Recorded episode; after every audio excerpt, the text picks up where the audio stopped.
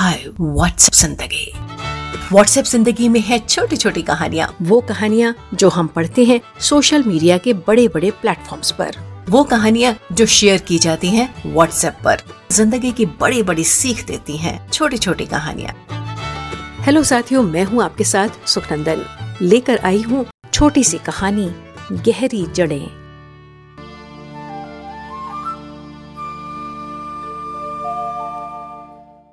दो पड़ोसी थे। दोनों का बगीचा था। दोनों के बगीचे में एक ही तरह के पेड़ पौधे थे। पहला पड़ोसी पौधों की बहुत ही ज़्यादा देखभाल करता था। दिन में कई बार उन्हें देखता, उन्हें हिलाता डुलाता उनकी कटाई छटाई करता रहता। दूसरा पड़ोसी सामान्य देखभाल करता और पेड़ पौधों को उनके हाल पर छोड़ देता। एक रात बहुत तेज आंधी तूफ़ान आया। ज़्यादा देखभाल करने वाले पड़ोसी के यहाँ बहुत सारे पौधे जड़ समेत बाहर आ गए। बगीचा तहस नहस हो गया। दूसरे पड़ोसी का बगीचा ठीक था और पौधे अभी भी मिट्टी में जमे हुए थे। कारण, दूसरे पड़ोसी के पौधों ने अपने आप जूझना सीख लिया था।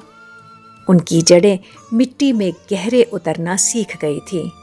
वहीं ज़्यादा देखभाल करने वाला पड़ोसी अपने पेड़ पौधों के लिए हर चीज़ खुद ही करता रहता था, इसलिए जड़ें कमज़ोर बनी रहीं।